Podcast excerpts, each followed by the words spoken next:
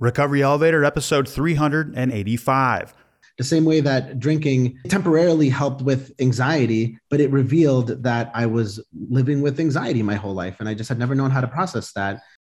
Uh, like this. Yeah, that should work. Mix down. yeah, keep going. Yo, yo. Mix down. Three, four. Yo, yo. Wiki, wiki. Three, Mix four. down. There we go. Seven, eight. Wiki, wiki. Mix down. Guys in the house. I love it. Wiki, wiki. Mix down.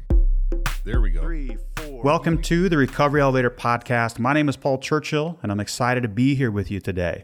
On today's episode, we got Steve. He's 34 years old from Boston, Massachusetts. Took his last drink on February 18th, 2021. Yo, I am excited for these upcoming RE happenings. August 10th to the 14th, we've got our annual flagship retreat in Bozeman, Montana. We've still got men's cabin spots and camping spots. And then we've got our first alcohol free photography course for the beginner starting this September with Chris Oyen and Brian Crotty. Alcohol free mindfulness course for the beginner starting this September with Patrick Foley. And then our first ever in person service project. This is Saturday, September 17th in Denver, Colorado. Huge shout out to Lauren G for putting this together. And this service project is for Cafe RE members only. A link to these events is in the show notes. Thank you, Liz. And I want to give a shout out to all our Cafe RE chat hosts. Thank you for your service and thank you for what you do. Before we get any further, let's hear from an awesome sponsor. Let's hear from Exact Nature. Exact Nature's safe and healthy CBD based products are formulated to help you with the challenges of quitting drinking, such as addictive cravings, depression, anxiety, and lack of sleep. If you're interested in learning more, head on over to exactnature.com and use the promo code RE20 to receive a 20% discount on your order. That is RE20 at exactnature.com. Okay, let's get started. For those of you tuning in from the USA, happy 4th of July. This is our Independence Day. If you're in Canada, happy Independence Day four days late. Theirs was July 1st. If you're in Denmark, happy Independence Day 29 days late. Theirs was June 5th. And who knows when Mexico's Independence Day is? Nope, it's not Drinko de Mayo, but September 16th, after Manuel Hidalgo declared independence from Spain. All right, quick sobriety tip for your 4th of July gathering. Always have a drink in your hand. Number one, people won't offer you a drink because you already have one. Number two, it's a built in habit to have a drink in your hand at a party or a gathering. Even if it doesn't have alcohol, the brain still says, all right, we're good. We've got something in our hand. Okay, let's do this. Regardless if today is your country's Independence Day or a normal Monday, I want to talk to you about freedom. More specifically, freedom from alcohol and what that can potentially mean for you. An elementary view on freedom is free will, or doing whatever you want whenever you want. This type of freedom is great for a day or a week, but it's completely selfish and not the freedom I'm referring to. I feel we experience more freedom when we commit to something. If you Google search freedom quotes, which I did, you'll see that a lot of people's freedom involves discipline, having obligations, holding commitments, jobs, volunteer positions for long periods of time. Freedom is the ability to show up and be deeply present for whatever life presents. None of what I just said is possible when alcohol is present.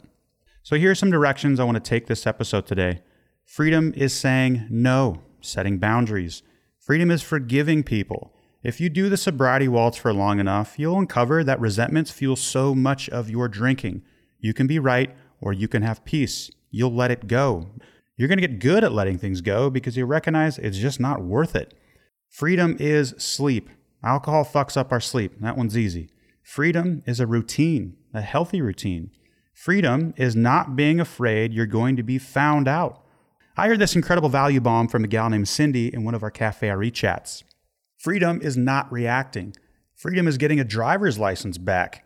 Freedom is driving without the worry of getting a DUI or harming someone else. Freedom is being available in case of emergency. Freedom is adding value to other people's lives. Freedom is caring for a loved one or a pet. Now, quitting drinking gives us freedom in three ways. Number one, freedom from. Number two, freedom to. Number three, freedom to be. All right. Number one, freedom from alcohol. That's what this podcast is all about. We're going after freedom from alcohol, the desire, the pull to feel enslaved, to take a drink, all that stuff. Number two, freedom to. That would be freedom to get my spouse back, freedom to get my finances back on track, freedom to visit Europe, whatever you want to do. And number three, freedom to be, freedom to be me. Now, we can wrap up this intro pretty quick because that's why we're doing it. It's the number three freedom to be. More specifically, freedom to be me or freedom to be you. Now, if you're addicted to alcohol, there's no chance this is going to happen. When you quit drinking, you have the freedom to be you. There's nothing greater than that. That's why we're here not to be someone else because everyone else is already taken. I think that's an Oscar Wilde quote. Now, if you're saying, well, I don't know who I am, I don't know who I want to be, that's fine. A lot of people say that. You can begin that process. And as Eckhart Tolle says, sometimes when we feel lost, as in, well, that's not who I was, that's not who I am, we're actually closer to our authentic self than we ever have been. So give that process some time, some patience. That's the freedom we're going after with this journey into an alcohol free life is to becoming ourselves, to be me, the freedom to be me and not caring what other people think. So before we hear from Steve, I want to mention that alcohol won't make this 4th of July any better or whenever your Independence Day is and wherever you're listening, whatever country you're in. It might make a couple hours more enjoyable, but cue shame, cue the hangover. Cue internal energy being wasted on when your last drink is going to be. Are people watching you? Are you going to be able to successfully shut it down when the night's done? Um, I know for myself, once I started, it was it was a challenge to near impossible to stop. So as I mentioned in last week's episode, not drinking on July 4th is going to be the path of least resistance. Okay. And now a word from our sponsor, BetterHelp. Life can be overwhelming, and many people are burned out without even knowing it. Some symptoms of burnout can include lack of motivation, fatigue, irritability, and more. For me, recovery takes a lot of work, and when I try to do too much at once while also trying to just live my life, I step into the zone of burnout. When we get sober, we want to change many things about our lives, and that's inspiring. However, Remember that slow and steady wins the race. If we come out of the gates too intensely, we may burn out. BetterHelp Online Therapy wants to remind you to prioritize yourself. Talking with someone can help you figure out what's causing stress in your life and how you can best navigate it.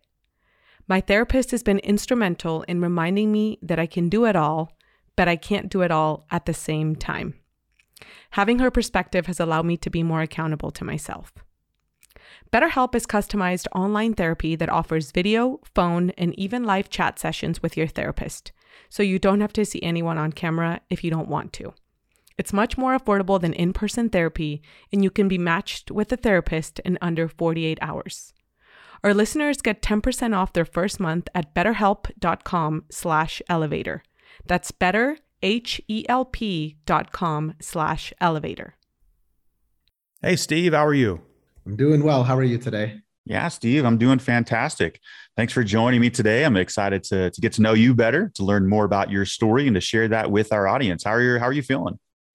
I'm feeling great. Happy Friday. Uh, I'm. I feel like I'm meeting a celebrity right now, being here today. So I'm really excited to be able to uh, have this back and forth today. Oh, well, thanks, Steve. Two things. Interviews on a Friday are the best day to do interviews. It's uh I always end the interview feeling great, feeling connected, and it's a Friday too. And the second thing is, Steve, that's a two-way street. I've been seeing you on our cafe chats for a long time now, and I love what you have to say in our chats. And uh, you know, after like your 39th value bomb, I I, I reached out. I'm like, I got to get this guy on the podcast. So here we are. We are with Steve. He has a glowing personality. Um, I wish I wish you guys could see Steve because you, you, know one thing that's very infectious in life or contagious that's the right word or infectious however you want to say it, it's a smile and steve has i can say this i'm a man saying this to another man steve has a wonderful smile and i'm saying that right now looking at him smile you can't see it right now but look at it you, you just got this wonderful smile when steve smiles on our chats um, it's it's hard not to at least have a little bit of movement in the corner of your own mouth. So thank you very much, Steve, for doing that. Always bringing a smile to my face. Let's get right into this, Steve. Are you ready? I am ready. All right, Steve. When was your last drink? My last drink was uh, 421 days ago. So it was February 18th, 2021. 428. Is that what you said? Or for, I think 421, but I may have been, my math hasn't always been my strong suit. So I think it's around 420 ish. 420 ish over a year. How are, how are you feeling? I'm feeling great. I mean, it, the last the last year and a half, I kind of think of it as this is act two of my life. Um, act one was very roller coastery uh, for better and for worse. And act two, I feel like uh, a life of sobriety has just got me a newfound peace that I'm still learning to navigate, but I love every second of it genuinely. Act one and act two. Steve, I love that. Um, are you familiar with the movie Big with Tom Hanks when he goes to to that Zoltar and, and uh, asks for a wish? Do you remember that? Yeah, yeah. Okay, I went to I went to the mall uh, a couple weeks ago. In fact, I used to own an arcade business. I sold it, and I'm still good friends with the guy who bought it. And I walked into the mall, and he bought a Zoltar machine, like the fortune teller machine. And I was like, "Oh hell yes, I have to do this." I went into it, put in put in the dollar, and outspit. It's the same thing that you just said. The next chapter is beginning, chapter two. And I love what you said I love what you said about that because you're right. Quitting alcohol, that's the one domino that can knock everything down. Steve, we're going to get more into that, your next chapter, what the future beholds for you, but give listeners a little background about yourself, where you're from, what you do for living, your age, do you have a family, and what do you like to do for fun? Yeah, absolutely. So, uh, my story begins before I was even born. Um, I like starting this off with uh, my story begins really with my parents. So, my parents were uh, born and raised in El Salvador, and in the early 80s, uh, emigrated to the States to have a chance at a better life here. And presumably, what their big American dream was, was to give their kids uh, a chance at an education. So I have older brother, older sister. Uh, they were born in El Salvador as well. And then about a decade after my parents came here, I happened. So that was a nice little surprise. And I was born here, uh, born and raised in Boston. So I I grew up first generation, so Hispanic American, trying to learn to really navigate what it is that I should be doing with my life. Like this is kind of a question that was always kind of looming over my shoulders since forever. In high school and in college, I kind of liked a lot of everything, uh, but a big thing that was always over my head was just kind of this sense of purpose. Like what what am I uh, what am I doing with going to school? What do I want to do with my life?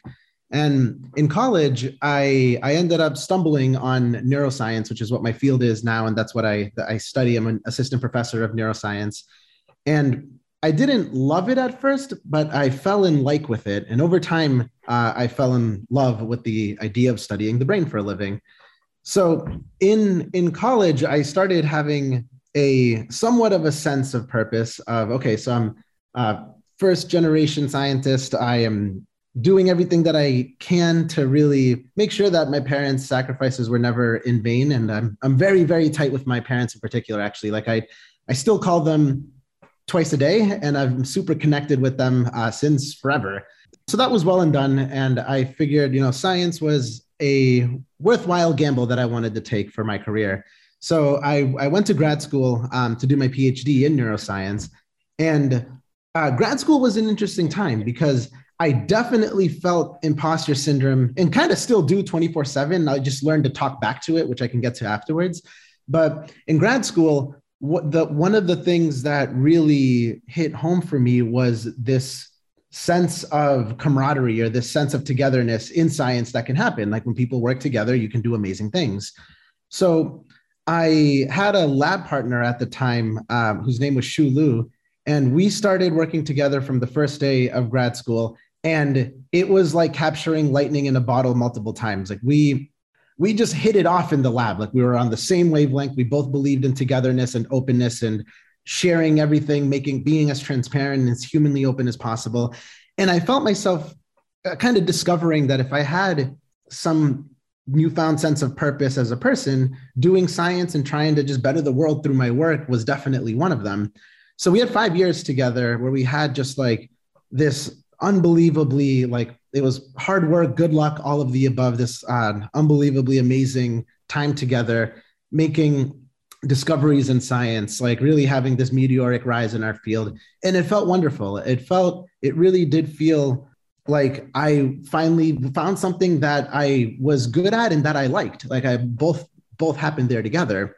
So throughout throughout grad school, I would I would go out with my friends and we would occasionally have drinks on the weekends. And there was no real, I guess there was no real signs at the time that I was gonna enter an abusive relationship with alcohol, other than I was going out with my friends on the weekends, and that to me just seemed that seemed uh, quote unquote normal.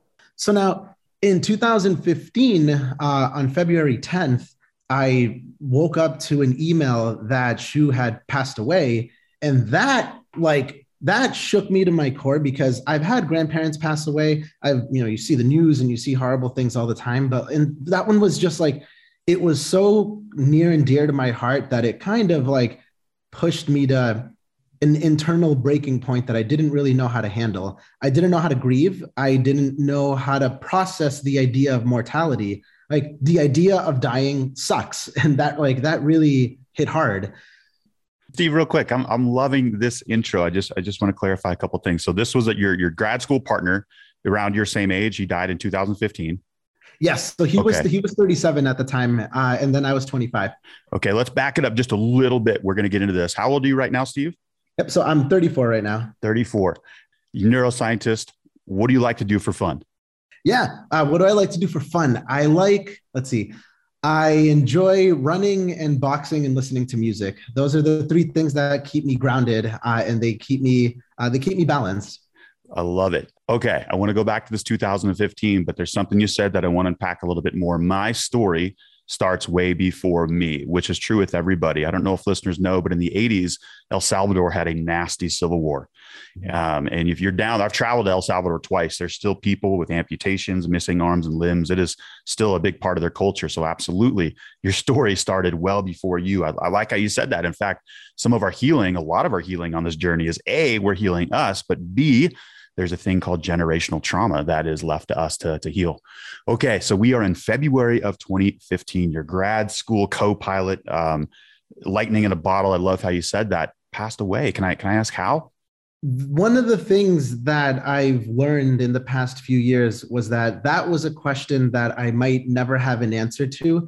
And one of the things that fueled uh, my anxiety, which I can get into, uh, as well as my dealing with this idea of mortality. Uh, that was something that never really knowing how he passed away kind of chewed away at me little by little. It actually it felt like um, tree roots that start breaking a sidewalk. Like I could feel I was the sidewalk, and I could feel myself breaking little by little, trying to just put the pieces together mm. to a mm. problem that I might never have the answer to. And sure. I still don't have the answer to, but I've I've come to accept that.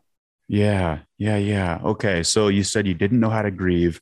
These roots were ripping you apart, right? And I imagine, you know, so anxiety probably spiked as well. Did alcohol come into play here as a solution? Yeah, it it came into play in two different ways. So one was when I was sitting with my own feelings, I was really good at brushing those feelings aside and not actually just confronting how hard it is to grieve or how hard it is to feel anything that isn't positive. Like I, I'm I'm an optimistic person at heart, like through and through. So dealing with its polar opposite was really hard. And I didn't really know how to do it. But what alcohol did was it kind of it it helped put it, like alcohol helped put noise cancellation headphones on my thoughts. And it just helped keep things in seemingly razor sharp focus. And it helped just turn the volume down on anxiety, turn the volume down on how did Shu pass away, turn the volume down on the idea that passing away is part of the fabric of life that we all have to go through. I didn't like tackling those kinds of thoughts by any means. So alcohol was a way of just turning that off temporarily and helping me feel uh, like I was in some sort of peace with myself, even though what would emerge afterwards was also its polar opposite. Steve, I'm I can't see the listeners right now, but I know a lot of them are doing this, nodding their heads up and down when you said alcohol turned the volume down. It did. Turn the voices down. It did. Yeah, keep going. I love that. Yeah. So even though I was always the kind of person to stay for an extra drink at the bar, to push myself harder, to run faster, to do what I could. To I'm kind of a person of extremes when it comes to those things. When Shu passed away, that was a bit of a turning point because I knew that I always had lived with some aspect of anxiety, but that just turned the volume up on my anxiety more than more than anything else. Uh, I always was a little bit anxious about being uh, a first generation Hispanic American scientist, like that. What, what's my purpose there? And like trying to really punch forward in my field, for example. Uh, but then in the days and months and years after Shu passed away, I really was not, I did, yeah, I didn't grieve. I didn't give time to myself to actually let my life grow around the grief. Like I didn't really let myself process that what had what had happened.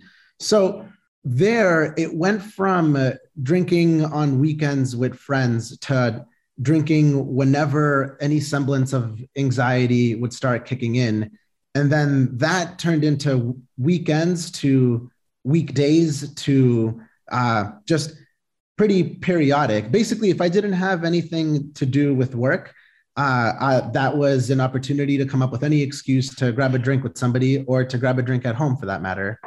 Now now steve once when did you realize eh, so the progression happens it used to be on the weekends but then the progression happens. Was there a moment you said wait a second what used to be saturday and sunday is now any day that ends in day when i have anxiety sometimes i have anxiety at 9 a.m did you ever have that moment where you said all right this might be going in a direction that i don't want to have, yeah. have it go yeah. One of my non negotiables was to not let my drinking affect my work in any way. Like, I love what I do. I would never want to put that up for a gamble by any means. But when I would start the days, already doing the mental calculus of, am I going out for a drink today at five o'clock? Am I going out with some friends today? It was, I mean, it was like the friggin' mental Olympics because I was just like already thinking, like, okay, I had three drinks yesterday. I can start a drink today at five with some friends. I could probably be out until eight. Uh, and then maybe when I may get home, have a couple of more drinks. Like it all centered on when is the next chance to be able to have a drink with someone or with myself. And Steve, and you said mental calculus, and that's exactly what it is. It is that taxing on the brain. Yeah, and then that's that's you know I knew at that moment where I was like, okay, this this seems pretty problematic, so let me try to moderate. Let me actually try to keep track of this and try to really pull back here. And I tried moderating, and after about from 2016 to 2018, I tried moderating and was sometimes really successful at going a few days or a week or a month without drinking. And then I realized though that that that mental calculus just got harder and harder because even if I was going a week without drinking, I was already like, okay, so next thinking next Monday is the day that I can kind of go back out. And you know, we find ourselves on the hamster wheel there. And one of the things for me was that I realized after a couple of years that I am not the kind of person that can just have one or two drinks. Like I simply am not. Like one or two drinks was the gateway to six, seven, eight plus. Like it was, it was a fiction in my brain that I was entertaining that I could have one or two drinks and moderate. And that was at least one of the first realizations that I, if I can't moderate and I maybe am just not built to moderate, and that's fine, I have to accept that. And then that means the alternative, which is to completely let go of drinking altogether. Hmm. Steve, can you put a date or a time frame around when you reach that conclusion? Maybe I'm not built to moderate. I'm finding it hard to stop once I start. Uh, when was that? I can tell you exactly when it was. It was it was January 13th, 2020. So I was that happens to be my birthday. And I was out with my partner and with my parents and brother and sister uh, celebrating my birthday, just having dinner together and I had drank before dinner, and usually that helped calm my anxiety. I had drank a bit too much before dinner. And then at dinner, I had a couple of drinks and they put me overboard where I was just like the lights were on and no one was home. Sure. And I was more used to like if I was going to be in that state, if it was around some friends, they at least had like once in a blue moon seen that when we'd gone out, but then that became a little more periodic. Around my parents and around my partner and my brother and sister, that was different for me. Like that was around the people that I love that are my direct family members that I never ever want to give them any reason to worry about me at all. And yet here I was not present in that moment. Uh, and everyone noticed. And I, I felt this sense of shame and guilt. And oh man, like if I let this actually infiltrate my dynamics with my mom and dad, like at that, that was a big kick in the ass from reality. Like that was a, rem- that was a big reminder to me that this problem that you've been occasionally dealing with has not adequately been dealt with and it's sneaking up in pretty ugly ways. And that on that date uh, was when i tried more seriously to both moderate and then ultimately accept that i i gotta let this go. Because it's the saying that we have in our meetings right? Where it's like you either give up drinking and get to keep everything right? Or give everything up and keep on drinking. And i i i chose to keep everything else. Like i, I needed to do that asap Steve, say that last quote one more time. Right. You either give up drinking and you get to keep everything, or you give up everything and you get to keep on drinking. And I I chose to I wanted to keep everything, and drinking was immediately the thing that needed to go out the window. Yeah, yeah. Sometimes when you frame it like that, you know, you give up one thing to get everything, and then you give up everything for one thing, which would be alcohol. It's like, oh shit, yeah. Okay. So I, I love the tra- the progression of this, right? 2015, traumatic life event, um, trying to cope, trying to deal with that. January 13th of 2020, that's your birthday. You recognize, okay, there's some major acceptance there. This problem, it's still here, has not been adequately dealt with. Um, and listeners, I, I'm punching these dates in because the timeline does not look like hey, I can't stop drinking and I quit. It's rarely a one date thing.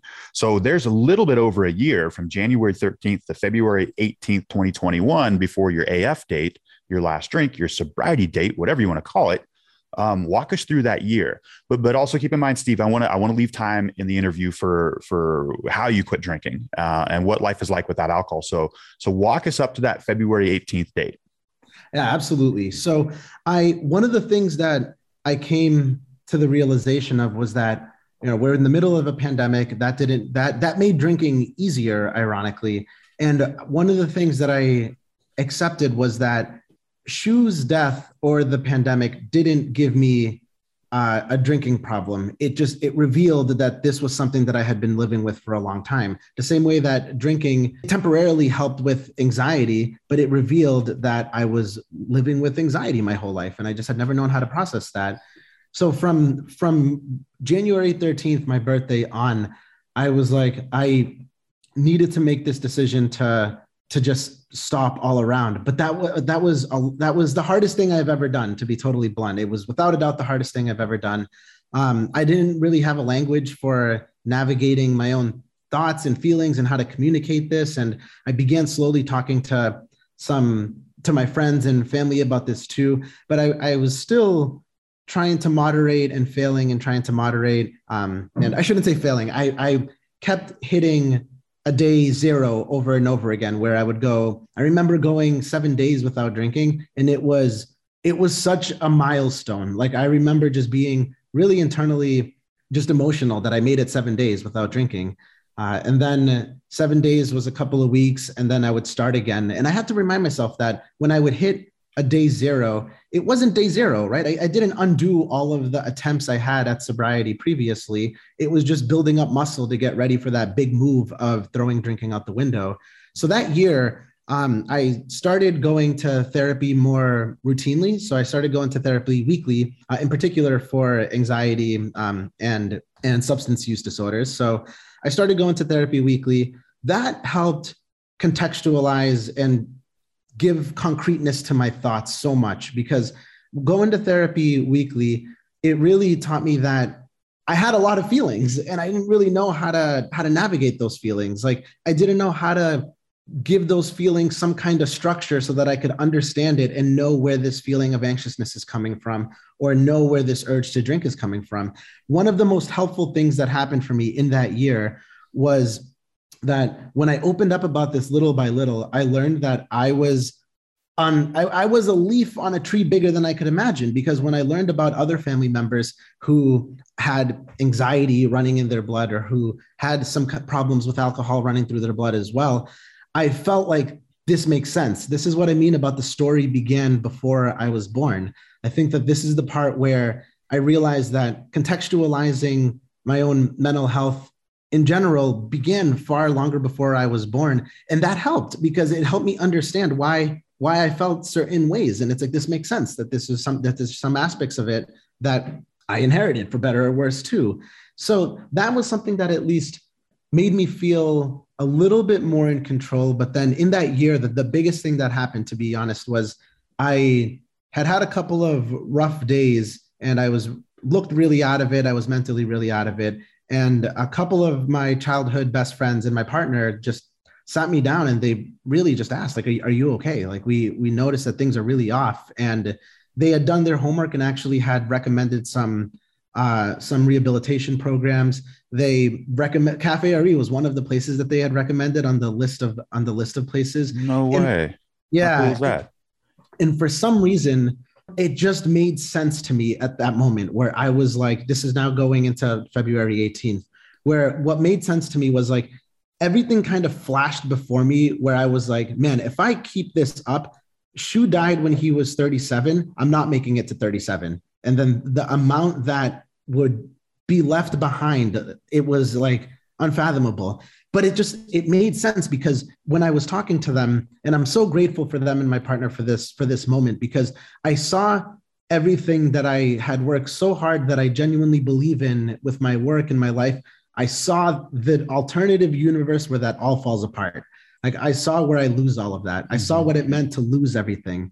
And losing that was an idea that I had never really sat with seriously. And when I did, I was like, this has to stop. Like this is I can't I don't I love I love my job and what I do. I love my connections with my family and my friends and you know we say that the opposite of addiction is connection and I, I in that moment i learned that that it's connection that i've really been looking for this whole time drinking was one vehicle to get that just in a wildly unhealthy way and after after going to the first re meeting which i actually went to the day after on february 19 uh, that's when i was like i feel slightly more at home in my own thoughts now. And then day one begins now. And then it it began and i've never looked back since then.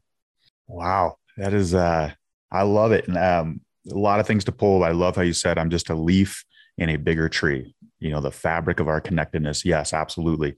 So what was it like on february 19th you stepped into the unknown you got to mm-hmm. trust. You've you, it's been a while since you've been there. You were there as a child right? There was a time in our life where we didn't drink alcohol uh, to feel good for inner wholeness. So what was it like on february 19th 20th walk us through that first week. The first week i felt like if i was if i was a leaf on a tree and i was trying to be that leaf that snapped its own twig to get away from a rotting tree of addiction. Uh, friends and the RE community, that connection in general was the breeze that I needed. That was the little push that I needed for that twig to snap.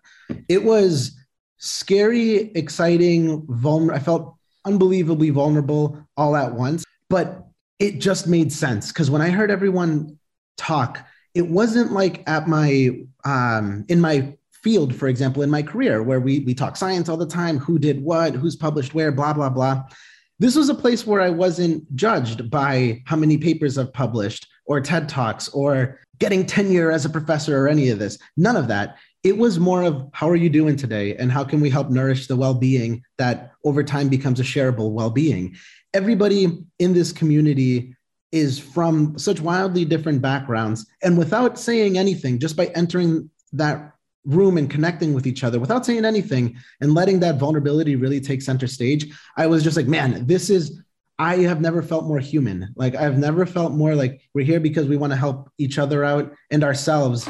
And being able to share stories of how we used to hide drinks from our loved ones or how we used to uh, feel anxious before any kind of traumatic event in our lives, or especially afterwards. Everybody was on a similar walk of life, and we all have similar enough headgear that our stories just resonated, and it really made it made me feel connected at such a more human level, and it gave me this kind of newfound sense of purpose now, where I was like, I really this is how I nourish my own well-being, and this is how I cultivate that in a way that can be hopefully shareable as well. And it just, yeah, it, it, clicked on that on February 19th after that first meeting. I was like, I'm not thinking about this in terms of day one or one week or one month. This is just a now a matter of no matter what, that no matter what, I'm keeping this up and that alcohol is, is, is gone from my life. Ah, no matter what. That's the second week in a, in a row now. Phil last week talked about the no matter what club. Now, Steve, I uh, I almost feel bad for normal drinkers because all of us as human beings we seek altruistic connection, authentic, vulnerable conversation where we can be in a place where whatever we say, we say it with authenticity. It's, it's and it's not judged, right? It's received at face value. It is what it is, um, and we're all seeking that. And I remember when I went to my first AA meeting or entered into this space, and I hadn't quite hit the the stride I wanted with my own sobriety at the time, but there was something deeper within me that just said, oh, like a huge breath was let out, like ah.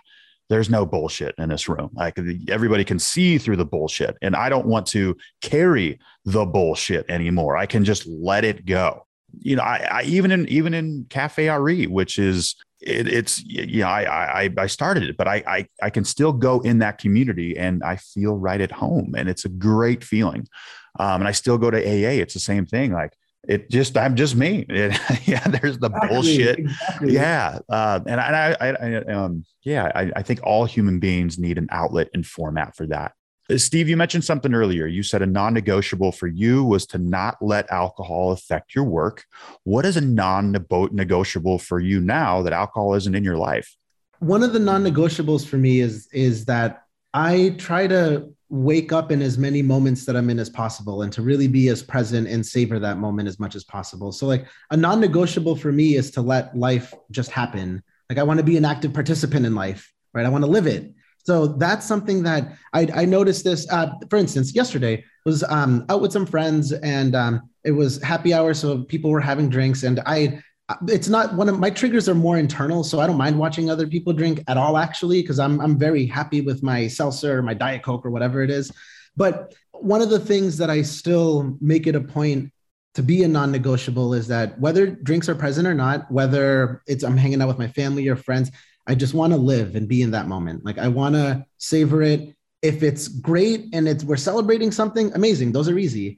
If it's tougher, whether it's sitting with anxiety or sitting with bad news or sitting with just the, you know, the pangs of life, I want to be present for those too because they remind me that that's part of the human condition. And I I want to be able to process and make sense of those feelings and events as well and understand them and emerge out of it like kind of like coming out of a bit of a rainy day like it can be cleansing. And i, I just that's one thing for me that um, this in addition to the no matter what of just never drinking also that being present in as many moments as possible because one um, maybe to, to say this another way i had this thought the other day that maybe it was a little grim but i had this thought that when i'm on my deathbed what will i be thinking about?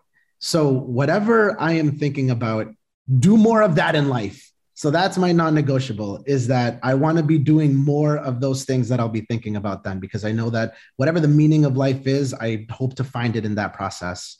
Steve, some of the the most most listened to mystics of our time, Jesus, Buddha, Gandhi, all these people, they talk about presence. You know, Eckhart Tolle is the most important thing we can have. And presence you know this moment is the only moment we have. And in, in some realms of science time doesn't exist. In fact of all realms of science it's it's quite a, an interesting topic but i agree with you. I think presence and being here without the mental energies of, de- of departing is one of the greatest gifts we can receive. And for me it was alcohol that gave me that gift. Would you be able to say the same? A hundred percent. Like that's the thing that like alcohol or the addiction gave me that gift shall i say in, in yes. quitting alcohol. Yes. Like initially alcohol helped me pause time so that i wasn't so focused on the past and thinking about what was once with my friend that i had lost or what i did throughout my career. And also to not just perseverate on the future on like i have these deadlines i got to do a billion and one things tomorrow and after tomorrow and just things that require me to be there. Like alcohol initially was a way of hitting pause on that but with it came a crippling anxiety and the kinds of anxiety fueled bouts of drinking and especially through hangovers and things like that where i would just try to drink all of that away it became this unsustainable cycle so i had to learn that to hit pause on life and grasp the present in a way that was healthier for me in a way that didn't require alcohol in particular and now that you know a bit on the other side now it's I mean, it really does feel magical. Like it does, it does feel like a second chance at life. Steve, I want to talk to you about neuroscience here. Yesterday, I think the timing of this is is synced. Is I saw a TEDx talk that said what I learned after 83,000 brain scans, and it was somewhat playing in the background while I was doing something else. But I, if I recall correctly, what that takeaway is is your brain is not static, which means with neuroplasticity, you can change your brain. So, you know, there's a lot of brain changes when we drink, um, but all of that can be reversed. What's your take on that? Yeah, I, I think that the brain is one of the most dynamic, ever changing, you know, lumps of meatloaf that we know. It's kind of amazing. Like that, uh, we can see it though when we when we head into the darker hell that addiction actually is but we see it also when we emerge out of it and how a brain can bounce back too that's the thing that i think that both science and life have taught me that in this case, like if there's where you see scientists, for example, there are people, and then where you see uh, addiction, like there's also hope there too. And then I think that the the way the brain can be wired or rewired gives us that hope, right? Because it means we can we can change it for the better, and we could change it for the sake of going in the direction of well-being, whatever direction that is. And I know that for us, part of that equation of optimizing and maximizing that well-being is sobriety. Like that that is just that is a part of the equation that is a constant, right? And it's something that I, that's one of the few constants that I have found in my life, but it's one that I, I really appreciate. Yeah, Steve, I love it. There's one more thing I want to talk to you before we hit the rapid fire round. Uh, wow, this time is flying by. Is talk to me about anxiety. You know, yeah. of course, when you were drinking, we all understand the hamster wheel of anxiety. Alcohol makes it go away. You remove the alcohol, it's way worse. How has your anxiety been without alcohol? Uh, it has it's it's un it's unreal in the best possible ways. Like the first time I had what felt like panic was in 2013 in graduate school, and I thought I was having a heart attack. Uh, I, I went to the hospital, wasn't a heart attack. It was, I was just panicky. I kind of ignored that to my own detriment. And just, I learned over time that drinking was a way of just temporarily hushing down my thoughts and suppressing that anxiety. Now, the when I was drinking, the anxiety was just crippling. Like it was, it was the kind of thing where I, I remember one morning where like I, I couldn't even open my hands. Like I was, I was literally crippled from anxiety, and I needed to have like half a bottle of wine to just get back to a baseline to be able to open my hands again. Like that was mm. scary. That was that was a big reminder. Yeah, that was a big reminder that I, I wasn't dealing with I was dealing with something serious here. Now, in the last year and a half ish of not drinking, I have felt like just so much more in tune with my own thoughts and emotions, where I feel like whenever I have a bout of anxiety, my remedy is either sit with it, think through it, be mindful of the present, and just like really almost try to out present it, like really try to be there and sit with it and like let that fleeting feeling pass. Uh, if it's particularly distracting or particularly like uh, somewhat debilitating where I feel like I got to sit down or I, you know, I got to close the door and I got to be in my own thoughts. I put on the Lion King soundtrack and the Lion King soundtrack just, I love, I grew up playing music. I love music, all things Hans Zimmer. That was the new way of quieting my brain down in a way that is just like, it's an, it's an antidote. Like it, it really does work. And I, that, that's one of the things that I do now that it really helps. I'm googling this right now. I think Hans Zimmer was Braveheart uh, as well. Hang on, Hans Zimmer. Yeah, Hans.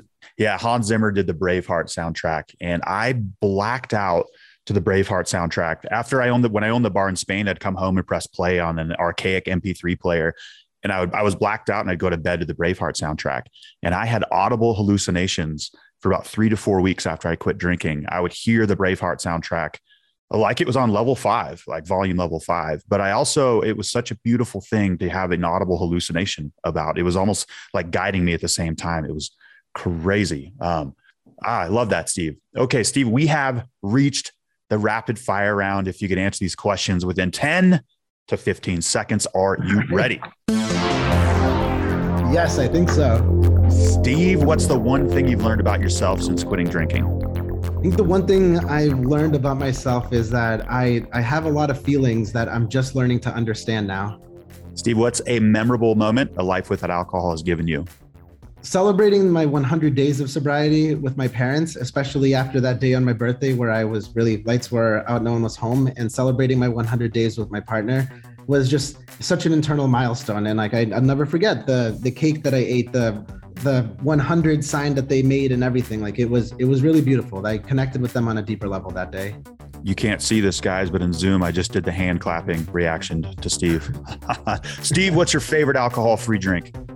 Ooh, Oh, I love Shirley Temples. I'm a sucker for sweet, for anything sweet, anything grenadine, anything Sprite. Uh, yeah, Shirley Temples, I think, are my they're my Achilles. Steve, here's an easy one. What's the point of life? Oh. you know, I used to think that the point of life was to find something more important than you are and to dedicate yourself to it which is something that a philosopher once said. I think now the yeah the the point of life is to really you know savor savor the moments right? The point of life is to live it. Don't let it just happen. Be be an active participant in the thing that is life. Savor the moment. Steve let's take two seconds. To do just that. Love it. Steve what's your favorite 80s or 90s band? Ooh, favorite 80s or 90s? Um, I really like Metallica. Ah, love it. Steve, what's your favorite resource? My favorite resource, uh, it's got to be Cafe RE. And not even just saying that because we're interviewing right now, but I, I love the people. I love the genuineness that goes into each meeting. And people are very, people are very kind. And I love that about our meetings. It really brings out kindness when there's otherwise this darkness that is addiction looming over. Um, but yeah, I think that that's my favorite resource. Yeah, thanks for being part of it. And Steve, what has recovery made possible for you? uh, an inner peace. Like it really has. Like I, would like to say that I, I've started running, I started boxing, I lost like almost 40 pounds. It's kind of wild. And like I'm just in so much more of a physical, healthier space, but I'm in such a more peaceful headspace as well. And that inner peace is something that alcohol robbed for like a decade of my life. And I have it back. And it this is the act two of my life that I was mentioning is it's my act two of my life starts in sobriety and with an inner peace that I never want to let go of. Steve, if you had a pet lizard, what would uh, what would you name it? a pet lizard. What would I name it? Um, I like Wilbur. Seems like a Wilbur kind of kind of animal. For sure. Pineapple on pizza, yes or no? Hell yes. I love you, Steve. Number 10, what parting piece of guidance can you give to listeners?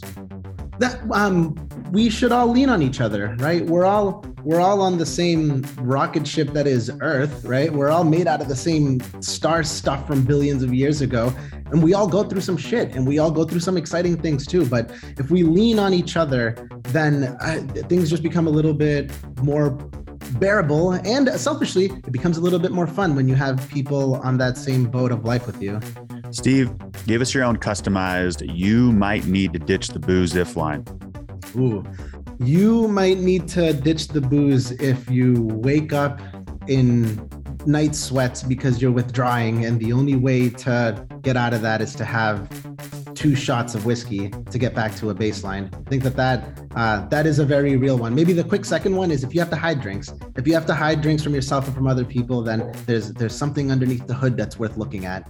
Yeah, I love it. Well said. Steve, thank you so much for joining us on the podcast today. Thank you for being part of Cafe RE. Thank you for being part of my journey. Thank you for your time today. I, I absolutely loved our, our conversation. Yeah, thank you too. This was awesome. I really, really appreciate it. So today's the 4th of July. Maybe your goal is to be sober this holiday weekend, but that didn't go as planned. But today is the actual 4th, and you've got a new opportunity. Death is the only line we cross that we cannot come back from. And if you're listening to this podcast right now, you're not dead. You're not there yet, which means you've got another shot. Start again. Make the Declaration of Freedom even louder, just as William Wallace did before beating the English in 1297. Start over. Keep moving forward. Recovery Elevator, go big because eventually we'll all go home.